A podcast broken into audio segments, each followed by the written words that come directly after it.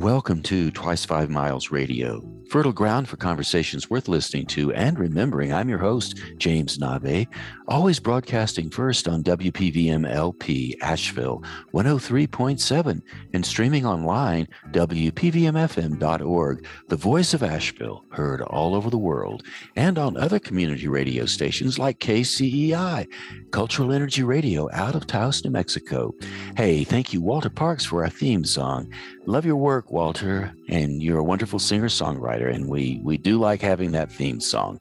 WalterParks.com if you're interested in in more of Walter's music. And thank you, Devine Dial, for managing WPVM FM. We couldn't do this without you, and we really do appreciate you holding it all together because that way we can broadcast on all these other community radio stations as well. Thank you, Devine Dial. And if you'd like to reach out to me, jamesnave.com. Nave is spelled N-A-V-E jamesnave.com. You can email me through my website. I would love to hear from you. What are you up to wherever you are out there in this big, wide world that we live in? And if you have an interest in writing and would like to join me and my collaborative partner, Allegra Huston, on a Saturday morning, anytime, every Saturday, we're on a Zoom call, the Imaginative Storm Writing Prompt of the Week, we call it. And we have a great community of people who gather there. And we would would be really happy if you would become one of our members. You can find more information about that at imaginativestorm.com. Imaginativestorm.com. I hope to see you on Saturday morning. And if you've been listening to this show, you know I have many different guests on the show. Sometimes I have folks I've known for many, many, many years, good, good friends and we just pick up a conversation right where we left off, even if we haven't seen each other for a while. And then occasionally I'll have people on the call that I have just met, just getting to know. And I'm magnetized by those folks because I want to get to know them better and love what they have to say.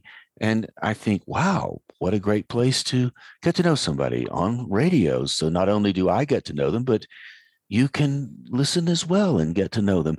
And I have a guest today. Her name is is Susie Shipman, and Susie and I have gotten to know each other on some Zoom calls.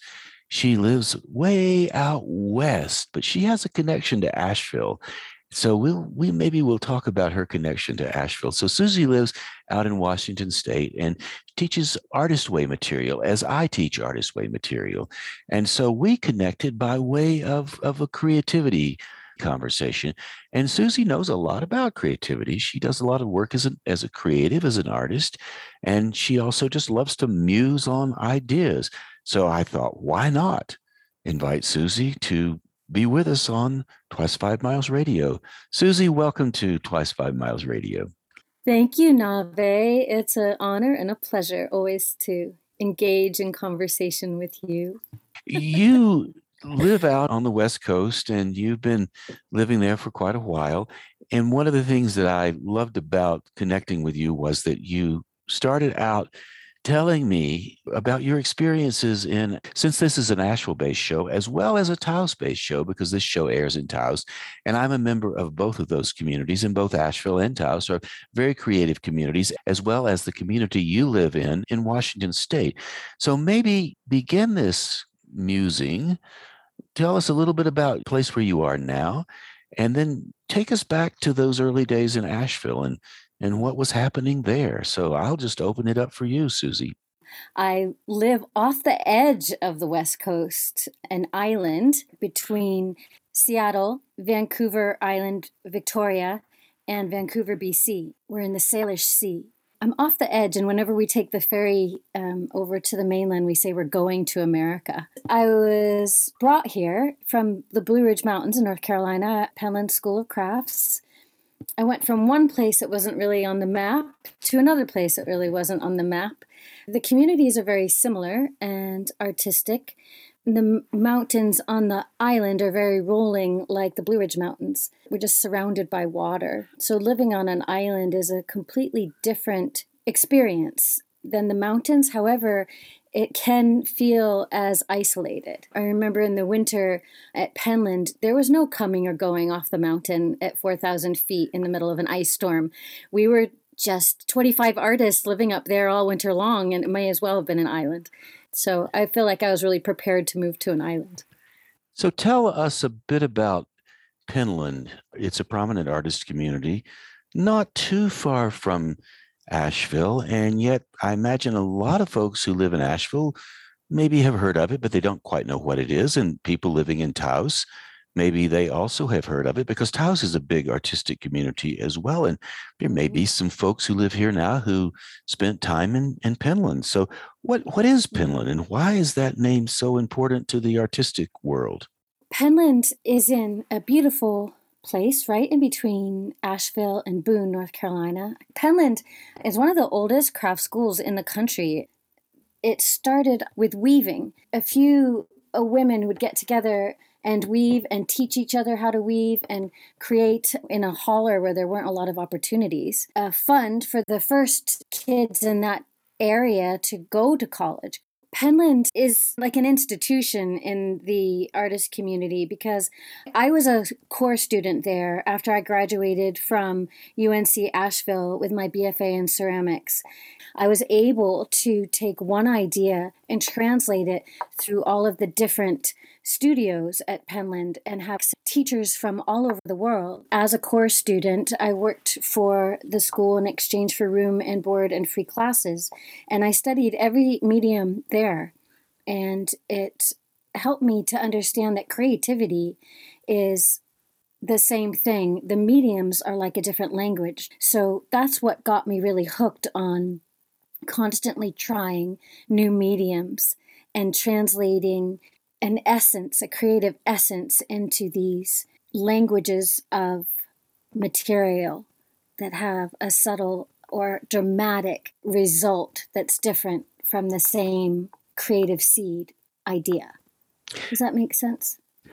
People talk about wanting to be creative. And of course, I've come around to thinking that creativity is something we could hardly avoid we were born creative. We make things all the time. It's just a matter of how do you approach it? How do you organize it? How do you study it? What do you do with it? And so some people who become artists, and you have done art all of your life, they train in the same way that one would train to be a, carpenter, a mechanic, somebody who writes code for computers. When you were drawn to this in the very beginning, did you know that you had to train that you had to study, that you had to work at this, as well as just wallow around in the sand pile and play? I think that a lot of people will take one instrument, one medium, one practice, and practice it over and over and over again until they master it. What is different for me is that I am curious. I would say addicted to the beginner's mindset. What if I do this? What if I do that? What if I play with this? And so I like to learn the rules so that I can break them. That's why going to get my master's wasn't really an option because there wasn't one thing that I wanted to commit to. I wanted to commit to creativity. I wanted to commit to exploring ideas and pushing limits and boundaries. And what I loved about Penland is that I didn't have to, although most of the people around me were focusing very precisely on one medium. So I was a little bit of a rebel going through all of the different mediums. And what I practice is being open to curiosity. and keeps me in awe. When you talk about curiosity, how do you relate to it personally? Can you cultivate curiosity? Or does curiosity, like creativity, just exist as part of what allows us to survive? How does it work for you? Is it internal, external? What's going on in that arena? What I can remember is I would always ask my mother why, why, why, why. I was one of those kids who was like, why, why, why? And the only thing I ever got back was because. But it didn't dampen my, my questions of why, why, why. And so I've always said that I'm just curious by nature. I think that that is a real link to a childlike mind is just staying curious and open and knowing that you don't know. Because that allows fresh things to come in if you know that you don't know. And that i believe is the water that nourishes the seeds for growing new things, staying curious, keeps things fresh. Which makes me think about curiosity from a democratic point of view. Just like I've been lately thinking of creativity from a democratic point of view, there's plenty of it. We were born with it. Children are curious because they have to be in order to fill up the required mind in order to survive, to, to move forward. So when a child comes on the scene, the child is taking in all the information and it's curious. The child wants to reach for the glass or reach for the kitten going by or reach for whatever is there. And then you have to maintain it though, I think. You have to have to keep it in your life. And that's really the question to me, not am I curious? The question is how do you maintain that? What do you do with it? That subject is something that uh, remains constant in my questioning and in the work that I do with creativity and writing and all, all of the rest of it. And I keep focusing on it because so many people discount their curiosity. They discount their creativity. They think he's a curious person, but I'm not, or she's a curious person, or they're curious and I'm not. Children are curious because you can't learn something unless you're curious. However, I think we're programmed to learn certain things and not other things. And curiosity is an open mind. If you're not curious, then your mind isn't open and you've decided what you know. We're taught by our families and by our school systems to actually not be curious because if we are filled with what we're told, we're easier to control. If we are looking for answers and truth, we are not as easy to control. For me, it ties into not deciding that you know, because when we decide that we know something, we close ourselves off. And creativity doesn't flow when things are closed off. That's where blocks come from. But it also keeps us from making important decisions when we're closed off. I was an EMT and I was taught one of the most important lessons was do not decide what is wrong with the person, even though you think you know based on the call. Go in there and take all of the information without deciding what it is, because your decision of what it is could bias all the information that you take in. So, staying curious to take in all of the information without deciding what something is, or with a painting you can have a vision and stay curious and follow it without deciding what it is that you see. You know, your story about being an EMT and the ambulance is a terrific example of how we can allow ourselves just to take in whatever's there without having some sort of agenda, a filter. You know, in our Saturday morning Imaginative Storm writing workshops or writing sessions, which you've attended a number of now, we attempt to do that. We come to the table or come to the desk or to the page with no preconceptions. And then we offer an image or a sound file, and people make a list, and then we build out from that list, which creates an ongoing curiosity. We're staying curious when we are looking at an image that's given to us out of nowhere. And we're staying curious when we listen to the list that people offer. And we're staying curious when we're given 10 minutes, just like what's going to come out. We haven't decided what it's going to be. When you're curious, there's surprises. We're talking about the imaginative storm and curiosity. And one of the things that drew me to your work and the way you operate. You you're deeply involved with the book The Artist Way written by Julia Cameron and I've talked a lot about The Artist Way on this show. Julia has been a guest a couple of times on this show and I've been involved in The Artist Way for for many years since 1995 when Julia and I first did the Artist Way creativity camps in Taos. So we could hardly avoid moving in the direction of the work that you have done with the artist way because it's something that I admire about you. You've deeply worked with this material in a way that seems to have fed you in many, many different fashions. So, why would that book be such a magnetic thing for you? I mean, you're an artist, you've been at this for a long time. Obviously, you've done a lot of other things too. You've lived a kind of a freelance life, if you will, and you still live on the island and you still work with your wits and you still deal with all the ebbs and flows of life, the the twists and turns that life throws at you. And yet here you sit, still doing your your work, having these conversations with people like me. So what does the artist way bring to the table for you and for other people? I know I have a lot of opinions about that, but I'd love for the listeners to hear your opinions. What's interesting is that I was given the artist way right in between graduating from UNCA Asheville and the summer between graduating and going to Penland, I read The Artist's Way. I think that was 1995. And it changed my life back then. And I was doing it by myself.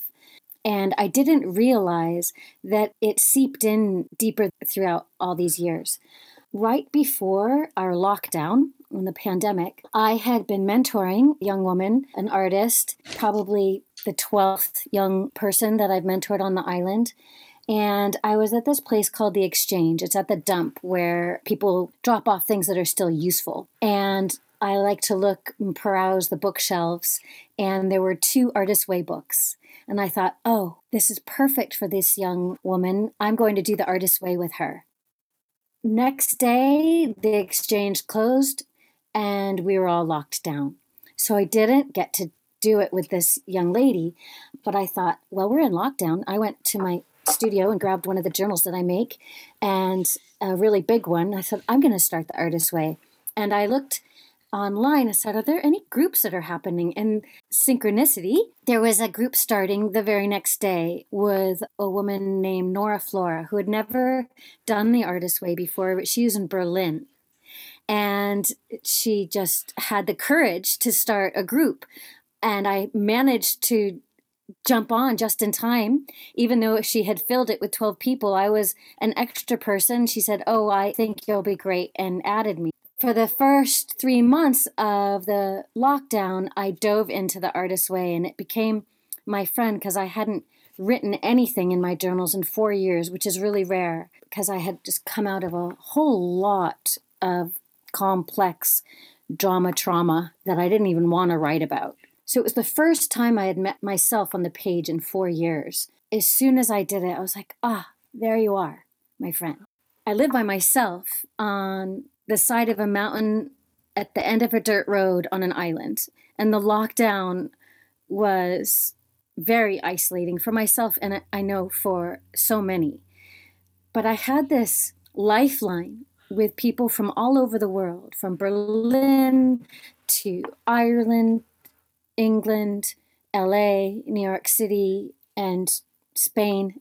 Random strangers that all of a sudden became my closest friends in this work that we did together. It was so profound. I once I opened my journal and started writing, I kept it open on my kitchen table and I would go to it and write and and I found myself again after having lost myself for so many reasons.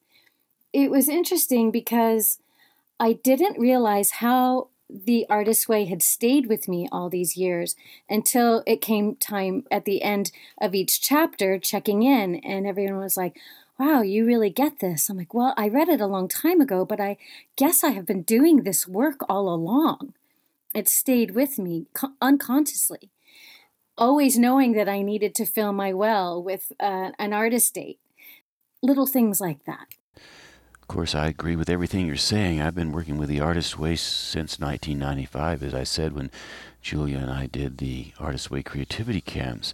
And the principles hold steady. I would like to say, for those of you listening out there, if you haven't heard of The Artist Way, it's a book about creativity if you haven't already gleaned that. And it was written by Julia Cameron, and Julia's written many books since then, all focused mostly on creativity save for a, a novel or two, some poetry, some articles in magazines. Julia's a comprehensive writer, really. And The Artist Way came into the public awareness in the early 90s. Susie and I both um, came into it around the middle of the 90s. So the Artist Way is based on the idea of freeing your creativity, and it has two basic principles or two basic tools the morning pages and and the artist date. Morning pages are two three pages in the morning written as fast as you can as soon as you get up. And the artist date is something that you do for yourself once a week. You take yourself out on a date. You're the artist. You invite yourself to go to the movies or go to an art gallery or maybe to a coffee shop someplace you haven't been before. And then the third thing that works for people in the artist way there's this term called synchronicity. You may have heard that. Synchronicity also might mean luck, might mean spontaneous good fortune or happenstance. It's called synchronicity. And synchronicity happens to you when you start this work with the artist way. The good news is synchronicity is happening all the time. Actually, what you begin to do is, is to notice it. And you know, Susie, it just dawned on me that you and I were in Asheville around the same time when we both started to work with the Artist Way. You were at UNCA, and I was working in the in the community, the artistic community. That was back in the, the days when we had all of the poetry going on at the Green Door on Carolina Lane, the Poetry Slam, and readings all over Asheville. So, Susie, I've kind of offered a bit of my take on why the Artist Way has value to me morning pages, artist dates, synchronicity. So, how about you? Why do you think the artist way is such a significant proposition? The artist way, a spiritual path to higher creativity.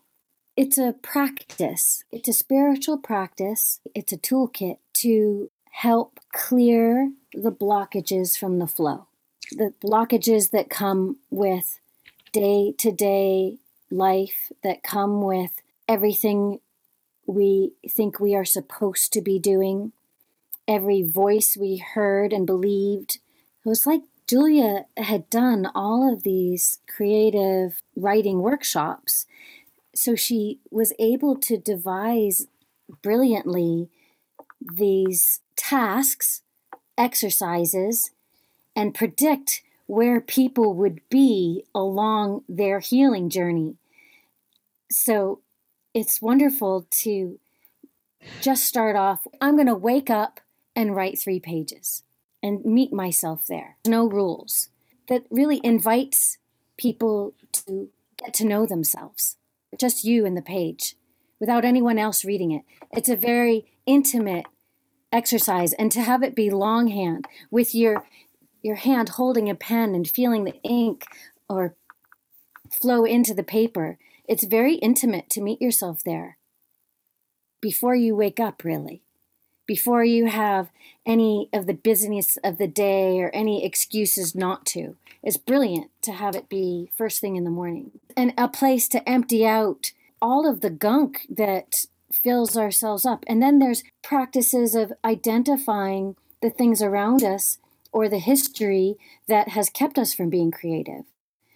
So it's a practice in awareness, meeting ourselves, meeting the inner critic, the inner cheerleader, and an awareness of what it is that we value, what it is that we don't value. It gives us tools to inventory what's important to us, what isn't important to us. It gives us tools for awareness, to notice, self awareness, tools to fill ourselves up with the things, the hopes, dreams, and wishes that we never could search for. It gives us permission to do that. You get to go on a date with yourself. What a luxury. And it's done with such kindness and compassion. It's not done in any kind of guru kind of way. It's free. Anybody has access to this tool, this book. It's just, are you ready to do it? Are you ready to meet yourself on the page? Are you ready to do what your true heart's desire is? Do you have the courage to show up? And that's why the groups are so important because doing it together with a group is brilliant and you know that you're not alone and like oh gosh this chapter why you know i didn't want to do the the media deprivation and how was that for you and and to be able to have access to to friends. So that's why I started really getting into it was the clusters and community. And once I did it with another, I realized that I want to share this with my friends. So that's how that started. And it ripples out. Then your friends get to know themselves. And it really just keeps up leveling how you meet the world and how you meet other people and friendships. And creativity spreads. You know, Susie, I really like the idea of creativity spreading and the idea of getting together in clusters and people organizing themselves and talking about creativity and engaging in it. And one of the things I like about what Julia did with the Artist Way, she looked at something that's eternal, creativity, and she was able to codify it, write about it, present it to the modern changing world in the early 90s in a way that we understood it back then and continue to understand it now. How do we organize ourselves? How do we employ our creativity in ways that are meaningful for us? I mean, Julia didn't just start from scratch. In fact, she started her career as a journalist in Chicago, then moved to Washington, D.C., worked for the Washington Post for a while, and then ended up in New York working for the Rolling Stone magazine. I think she was the entertainment editor, and her job was to write articles about people in New York who were doing creative things. And back in the 70s, all the people who were doing creative things were in their 20s and their 30s and they were all trying to make their way as as creative people movies novels, you name it, musicians, et cetera, et cetera. And they would come to her, pitch their idea, and hopefully she would write about it. And she often wrote about these people, and many of whom became household names. And in that work, she started to notice some of the dilemmas these people brought to the table. Of course, the dilemmas in the 1970s and the dilemmas today while they may be motivated by different cultural factors, they're not that far afield. The people who came to Julia had problems with community pressure, had problems with substances, maybe some alcoholism as well. All, all the things that we deal with now. And when Julia interviewed these people, she started to notice a, a narrative thread regarding how they felt blocked or what they wanted to do in order to free themselves. They were looking at how they could expand themselves creatively, not unlike what we're looking at today. And so that's how she came to generate this this material and I think it's important for people to know that Julia didn't come at it from the point of view of somebody who was high on the pedestal. She was working as an artistic person, writing musicals, writing plays, writing novels, writing for television, writing articles, working as a journalist, like so many fantastic journalists are doing today. Journalism is something that's really, really important. And there are a lot of young people involved in journalism doing exactly what Julia Cameron did when she was in her 20s. And maybe they're discovering things like Julia discovered, and perhaps they will write about those things and bring them into into light. So I just wanted to put that in to give people a little bit of a background about why this book has so much staying power. And beyond the artist way, Julia has written over 30 books or more in the past 30 years which really works out to be about a book a year. Of course, books on creativity, also, like I said, musicals, novels, books of poetry, etc., etc. And in addition to The Artist Way, Julia has Walking in This World and Finding Water, which really makes The Artist Way the first book in a trilogy that takes you from the place of finding your way to walking in the world than to arriving at a place that works for you, finding water where you set up camp, your oasis, if you will, and operate from that point of view. So, Susie, I know you, in a sense, have found your oasis, which is really an island surrounded by water. And not only have you worked with the Artist Way, but I believe you've also done some other work with Walking in This World. Perhaps you could reflect a bit on that experience. After the Artist Way, I started walking in this world and started going for walks during this lockdown and got things moving. And then I noticed that these blocks that I had had, were starting to be left behind me with every step I was taking. And I started cleaning up again. My studio, I started creating a whole new body of work. And I could feel the climate. Julia couldn't have ever predicted there'd be a lockdown, but it felt like a bit of a renaissance. We're locked down. What are we going to do? You know?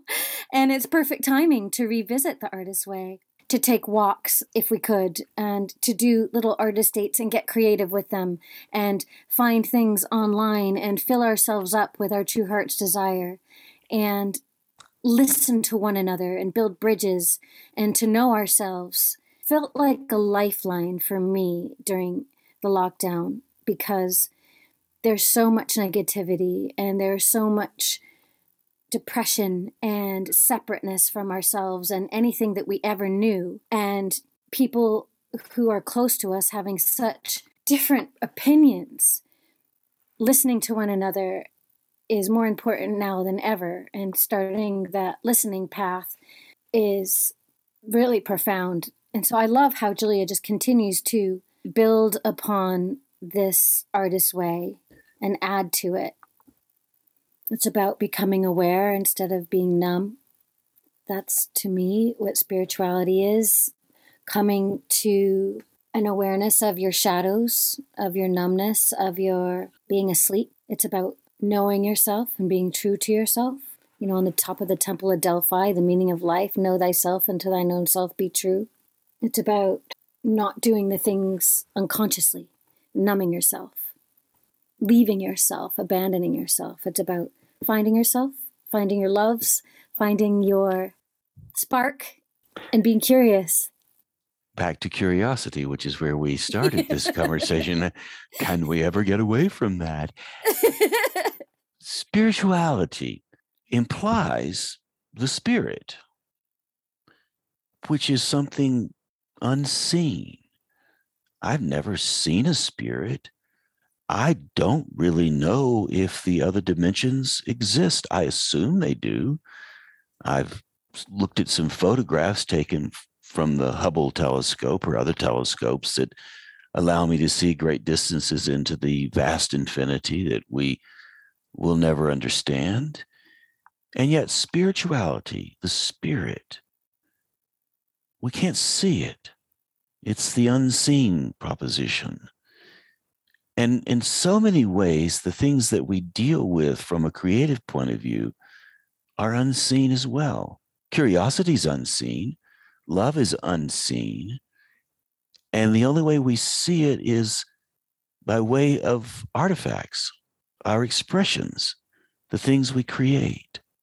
So even the work we create is a bit of a cookie, or maybe the crumb of a cookie on the path that we're on, the way, the artist way spirituality, the unseen activities. Most of what we do is unseen, really, when you think about it. Even this conversation we're having now about curiosity and imagination. And it's something we're conjuring up in our own imaginations. And then we're talking about it, which makes it completely delightful to me because I can imagine anything I want. Keep thinking while you're talking that we are spiritual bodies having a human experience. And that, I think, frees us up from needing to search or have it as a destination to be spiritual. It's just what we are.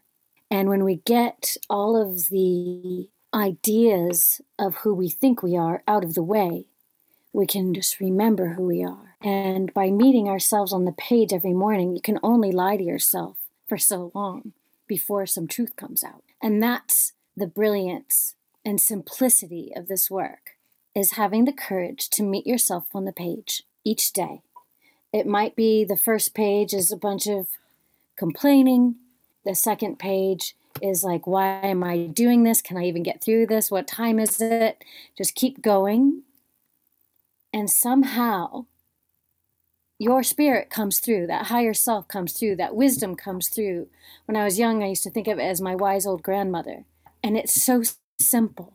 It's not easy, it's just simple. And I think that's the brilliance of this work. You know, most creative work, artistic work, is simple and complex at the same time.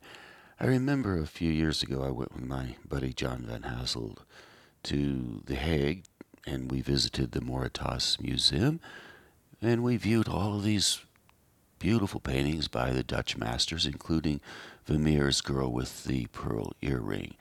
And the Girl with the Pearl Earring, famous painting because people have probably seen the movie, seen it on a postcard, maybe even read the book about the Girl with the Pearl Earring. She's sitting at a desk, looking back over her shoulder, has her hair wrapped, pearl earring in her left ear, and she's simply just looking out. And when I looked at the painting, I thought she was looking at me. I moved to the left, moved to the right, her eyes followed me, and people who view the painting and have viewed it over the centuries all report the same experience. The simple exchange of stares between two people, one a living human being, the other an image captured on a canvas. Very simple, the exchange of stares or looks. And I also like what you said about we are spiritual beings having a human body experience rather than we're human beings experiencing spirit. Because by saying we're spiritual beings having a human body experience implies something eternal. We just happen to be passing through this form that we are inhabiting at the moment, which suggests eternal life. But it doesn't suggest that we will gain eternal life once we pass through the body. It suggests that we've never been without it. Uh, gives us accessibility, a feeling of accessibility. We're able to relate to that as opposed to there's only a few who can have that or i'm not an artist that person in, in the museum is an artist i'm not spiritual it's not accessible to me so having that whole concept that we're all have access to this is radical and simple.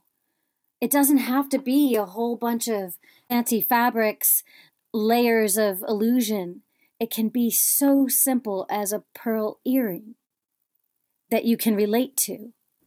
It can be so simple as I can't remember prompt, and then you have access to everything you do remember. When you have access, you don't have blocks. And when you think of the simplicity of the pearl earring, and a pearl earring is indeed rather simple.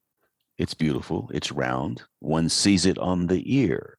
When you think about the grain of sand that started somewhere millions of years ago that had to land in the oyster, that cultivated the pearl earring that made that earring. And then when you think about how one has to find that oyster amongst the many creatures of the sea, and then once it's found, the pearl extracted and then turned into this simplistic pearl earring. And when you look at the pearl earring, you're looking at the entire world, the earth, right in front of you, because that's where the earring came from. That's where the pearl came from. So here we are in complexity and simplicity all the time. And how could we not be part of that? So when we discount our creativity, when we say we aren't worthy, we don't know what we're doing, we aren't this or we aren't that, I propose that we're just outright lying because none of that is true. It, it can't be true because we were born in the world that allows a pearl earring to come from a grain of sand. Yeah, it's about connection, really, because when we say we're not worthy, we're not creative, we're believing that we're separate from creation. And the pearl was created from that sand because it needed to protect itself from that irritation, from that pain. So when we are able to look at our pains and shine light on the, that pain through the morning pages, through awareness. It creates a pearl of wisdom. We get to learn from it. We instead of asking, why me? Why is this happening to me? Why am I hurting so much? Why can't I do this? Why can't I do that? Start comparing ourselves to others like the ego likes to do. When we just stop and coat that pain in light and look at it and hold it for as long as it takes with awareness. This happening for me. That's where the pearls of wisdom come from. That's curiosity. How is this an opportunity for me? How is this happening for me instead of why me? Why is this happening to me? No pearl really is going to look alike. And when you string them on, on the same necklace, it becomes really valuable. I love that you're suggesting that we are all grains of sand and that the pain or the irritation is what builds the beautiful pearl. And Yeah. when we remember that, the, the roughage, the the edges, the the hard stuff, that's what makes the beautiful pearl. And pearls are are everywhere when you start to think about that. They're not rare anymore, but they are still beautiful. And yet each pearl is rare. Here in the Pacific Northwest, we have a lot of oysters, and I have found several pearls in the oysters. Uh, that tender, beautiful raw oyster as it slides down your throat, and all of a sudden you're like chewing, and something hard hits your teeth, and like I know exactly what it is that I just found a pearl. And and I've saved them all, little symbol of lessons that I've had that are surprises. It is all about a practice of paying attention, attentiveness that's what I like about it because I think with pain, we want to tune out, we want to numb out, whether it's alcohol or drugs or social media or whatever it is. There's so many ways to numb out from our pain. And what I think spirituality is, is having the courage to feel it and heal it. And when we do that, we heal the whole because we're not separate. And as we move up toward the top of our hour, the work you do artistically now, in addition to working with the artist way, what are some of the things that you have on the plate? Uh, I started making hand-bound leather sketchbooks and journals after I got my BFA in ceramics. It was the very last class that I took, Penland School of Crafts. That's like my job. Lately, I've been doing these linoleum prints from encounters that I have through my artist dates or through paying attention. And my intention is to to feel good making them so that people can feel good giving them. I teach young adults how to make their own journals so that it becomes something that's not scary and also hoping to continue to share the artist's way workshops so that in a small way help people around me to know themselves and be true to themselves and, and to enjoy their creativity because I think that's what the world needs most now. If people would like to reach out to you, do you have ways that they could do that? Uh, my website, islandboundbooks.com. That's Island Books. That's where I have my sketchbooks and journals and all of my contact information. So, Susie, thank you ever so much for spending this time with us on Twice Five Miles Radio. I really appreciate you you coming to us from from beyond the shores of America. Off the edge. Yeah. It's always a pleasure to talk with you, Nave. Thank you for this opportunity. And maybe we'll do it again sometime soon. Sounds great. Anytime. And there you go, my friends, a conversation with Susie Shipman. She's an artist, as you know, living on an island off the coast of Washington State.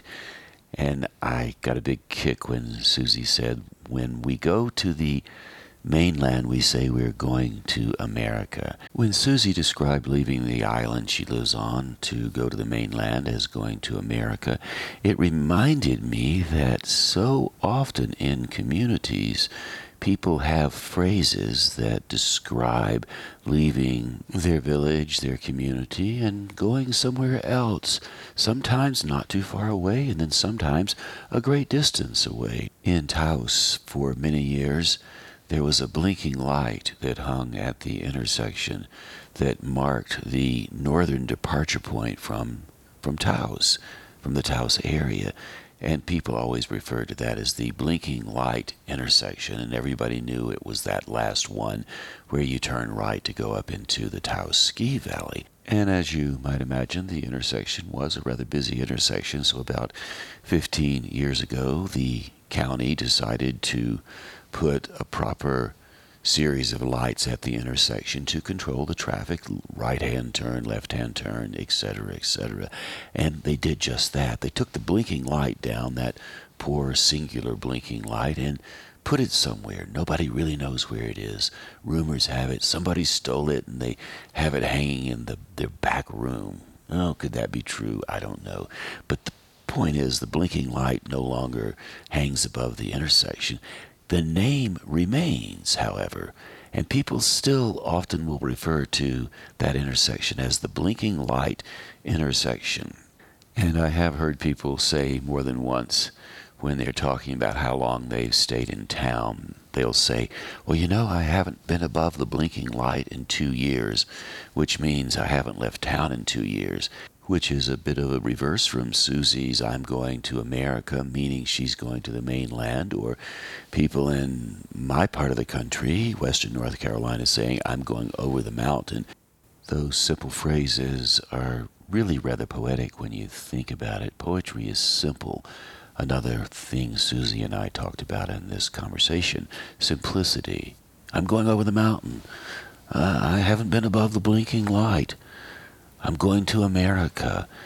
It's very simple and yet it's also very complex because those phrases are describing so much more than simply saying, I'd like to go somewhere or I haven't been somewhere in a long time. I believe those phrases, simple as they are, which really is why I like poetry and the poetics of things because simplicity and poetry actually go together. Those phrases are describing the urgencies that we all have to explore, to look about, to find something new. It's just part of what makes us tick. From a poetic point of view, I often like to refer to the poem written by Alfred Lord Tennyson, Ulysses. And in that poem, Ulysses sitting on the island that he's returned to, sitting on the rocks looking out at the shore, talking about being a part of all that he's met and musing on what it would be like to get back in the boat and go off and sail again to somewhere beyond where he's sitting at that moment. He says, For my purpose holds to sail beyond the sunset and the baths of all the western stars until I die so I know Ulysses is being a little more poetic, or Tennyson's being a little more classically poetic when he says, I want to sail beyond the sunset and the baths of all the western stars until I die. U- Ulysses is not sitting on the rock saying, Well, shoot, I want to go above the blinking light, or I'm going to America, or let's go over the mountain. But in a sense, he is saying that. He's describing it in Tennyson's poetic words. And yet, the simple, I'm going over the mountain, I want to go above the blinking light, I'm going to America, say exactly the same thing. I have to offer a bit of a disclaimer here. If you've listened to this show in the past, you know I often refer to Ulysses by Tennyson because that's the poem my mother quoted to me when I was young. She quoted Ulysses changing the pronoun from I to you, saying, You are a part of all that you have met. Yet all experience is an arch, where through gleams that untraveled world, whose margin fades forever and forever as you move. So now that you've heard my disclaimer, you're not surprised, I suppose, to hear me repeat that phrase over and over again. It's a, it's a worthy phrase to repeat because we are indeed a part of all that we have met, small and large.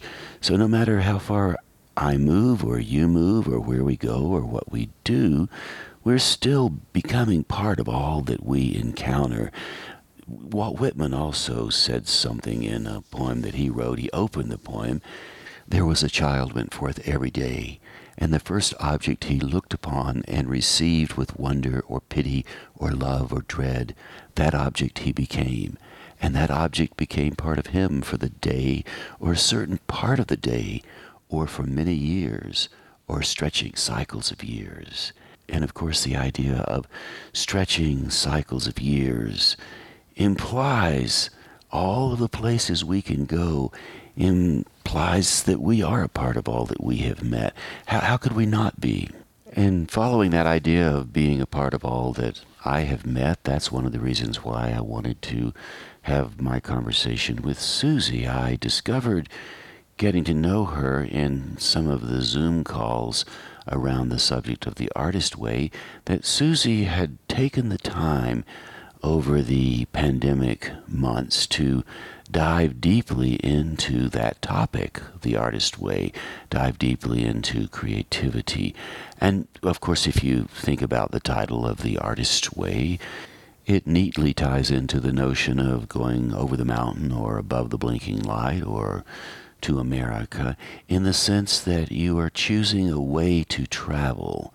So, by choosing to do something artistic, the artist in you chooses a direction to go, uh, again, a way to travel. And so that's why I love the title, The Artist Way, because it implies one must choose something to do and then just simply go out there and do it. I had an opportunity yesterday to travel around Taos a little bit. Some new friends came to town, and I was introduced to them by way of uh, another friend of mine. You know how those things go. Friends introduce each other, and then they become friends. And so on our tour around Taos, we naturally talked about artistic things because Taos tends to be rather artistic. And we started at the Farmhouse Cafe, talked for a couple of hours there about creative destiny and what to do and how to know what to do. And in the conversation, they asked me if I would recommend a few places. And I thought, well, why, why recommend something when I can actually take them myself? So I thought, we'll go to the Mabel Dodge Luhan house. And one of the reasons I wanted to go to the Mabel Dodge Luhan house is because that's where Julia Cameron and I first taught the Artist Way creativity camps back in 1995.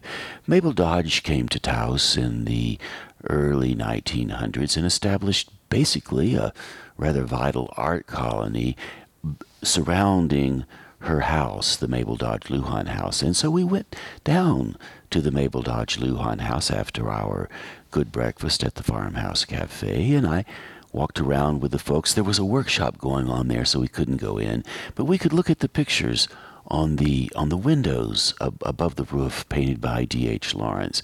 So it was a really beautiful fall afternoon and we wandered around talking about why do art. And then I thought let's drop by Kevin Cannon's house.